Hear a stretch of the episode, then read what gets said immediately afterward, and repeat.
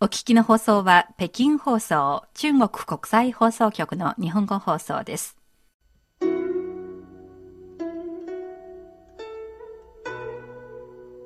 仕事のことや恋、家族などであなたは人生の迷路に迷い込んだことがありますか？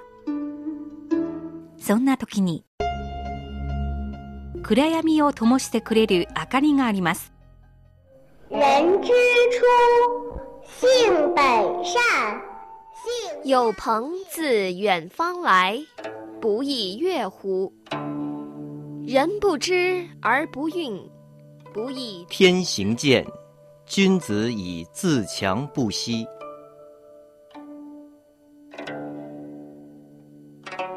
先人の知恵を借りて新鮮なエネルギーでリフレッシュしてみませんか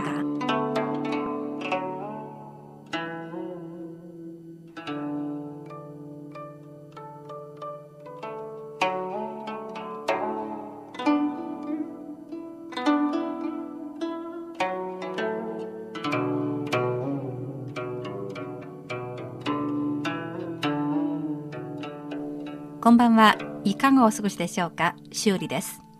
こんばんは。ご機嫌いかがですか？高橋恵子です。古典エナジー。前回は曹操の第2話として曹操の評価及び曹操の参謀である揚州の詩をお話ししました。はい。曹操を評価する言葉の中で一番有名なのは知性の脳神、乱世の勧誘、えー、まあ、平和な世なら有能な政治家に、乱世なら悪の英雄になるというのを前回紹介しましたね。はい。善でも悪でも、そんな動乱の世の中で、ありとあらゆる手段を使って天下統一を目標として常に頑張っていった曹操は、うん、言うまでもなく三国志の登場人物の中で最も存在感のある人物の一人ですね。はい、さて今日は三国志演義の有名な一節青梅煮酒論英雄。青梅、酒を煮て英雄を論図をお話ししたいと思います。はい。青梅、梅といえばですね、まあ日本人にとっては非常に馴染み深いものなんですよね。例えば梅干し、梅酒、梅味ののど飴もありますし、まあ日本人の生活にはすっかり梅って浸透しています。えー、で、まあ私はこれ新発見なんですけど、はい、曹操と梅にまつわる逸話って結構あるんですね。うん、はい。梅は中国の南の方で盛んに栽培されています。漢方薬としても売られていますが、うん、日常的な食生活に日本ほど浸透していません。うん、でもきっと昔には曹操たちが生きていた漢の末期は、梅は今より人々に好まれていたに違いないと思います。はい、先ほど高橋さんが話した梅にまつわる曹操の話って、望梅止渴、うん、妨害死活でしょうね。そうですね。あの、日本では、梅林死活、えー、梅の林が乾きを止めるとか、はい、死活の梅とか、妨害死活、まあ、などいろいろ言うんですけど、一点はもちろんこれ中国三国時代の物語ですよね。はい。非常に印象深い話です。はい。三国時代、曹操が率いる義の軍隊が敵対勢力を相当するため南方へ向かっている。軍を進める途中に暑いが飲み水を見つけられない。兵士たちが喉の渇きを訴えると、曹操は、この近く前方に梅林、梅の林がある。甘酸っぱい梅を食べて、喉の渇きを癒せ、と答えた。すると、兵士たちは梅を食べる光景を頭に思い浮かべて、唾液が湧いてきたため、一時的に喉の渇きが癒されたという話です。いや、私も今この話を聞いただけでなんか、唾が出てきちゃいましたけど。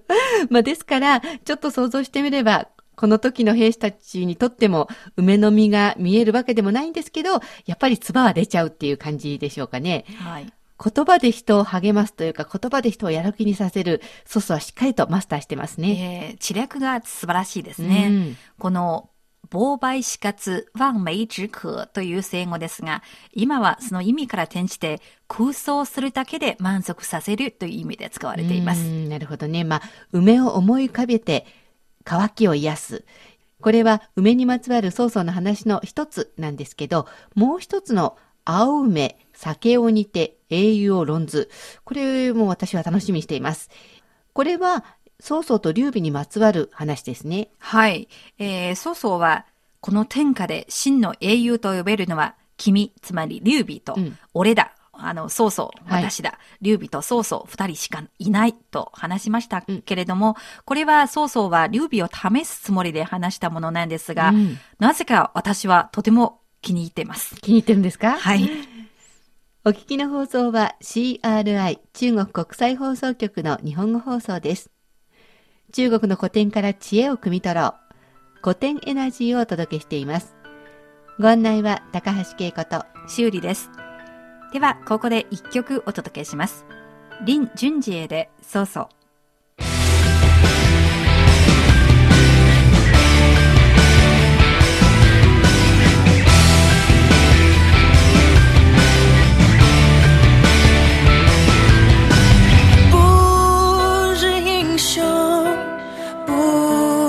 不读三国，若是英雄，怎么能不懂寂寞？独自走向长坂坡，月光太温柔，曹操不啰嗦，一心要拿荆州，用阴谋阳谋，评说暗落的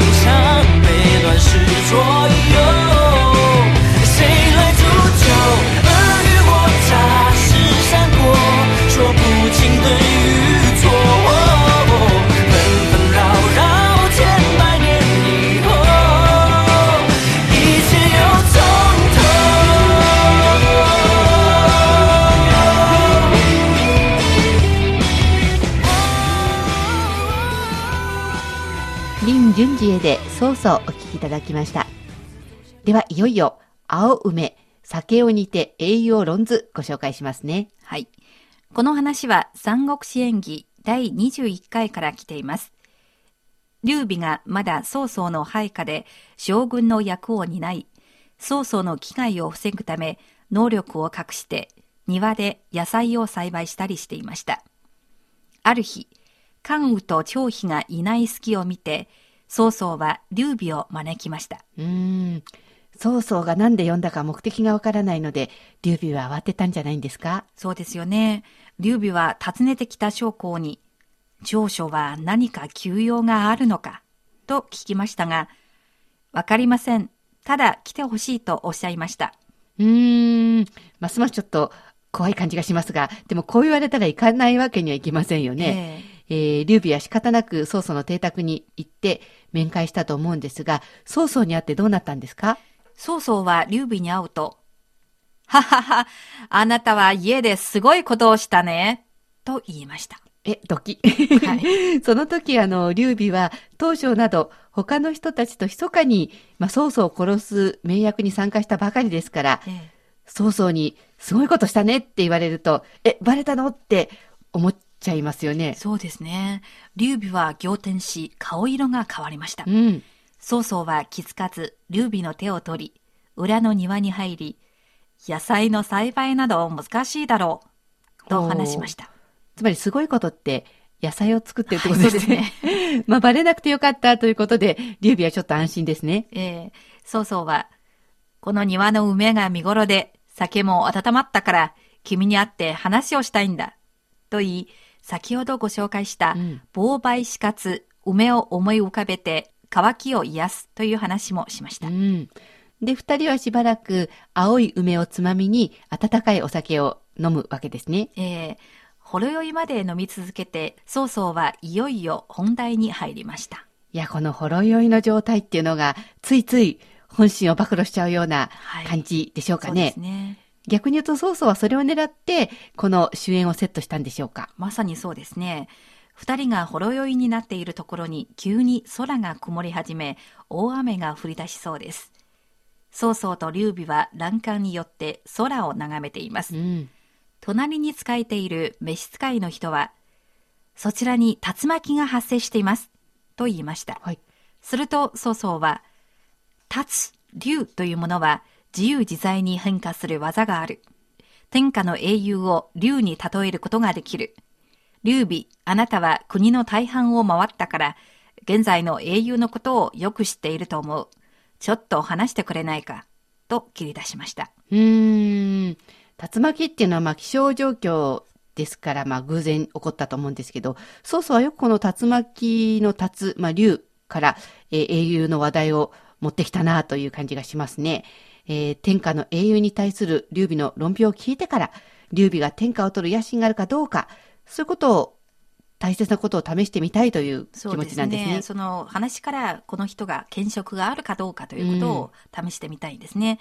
うん、でも曹操の危害を恐れていつも小心者を装っている劉備は、うん、もちろん何とかごまかそうとしていますね。うん、英雄って私なんかが知るわけありませんと何度も言いました。うん、そう言っても曹操も簡単には引き下がりませんね。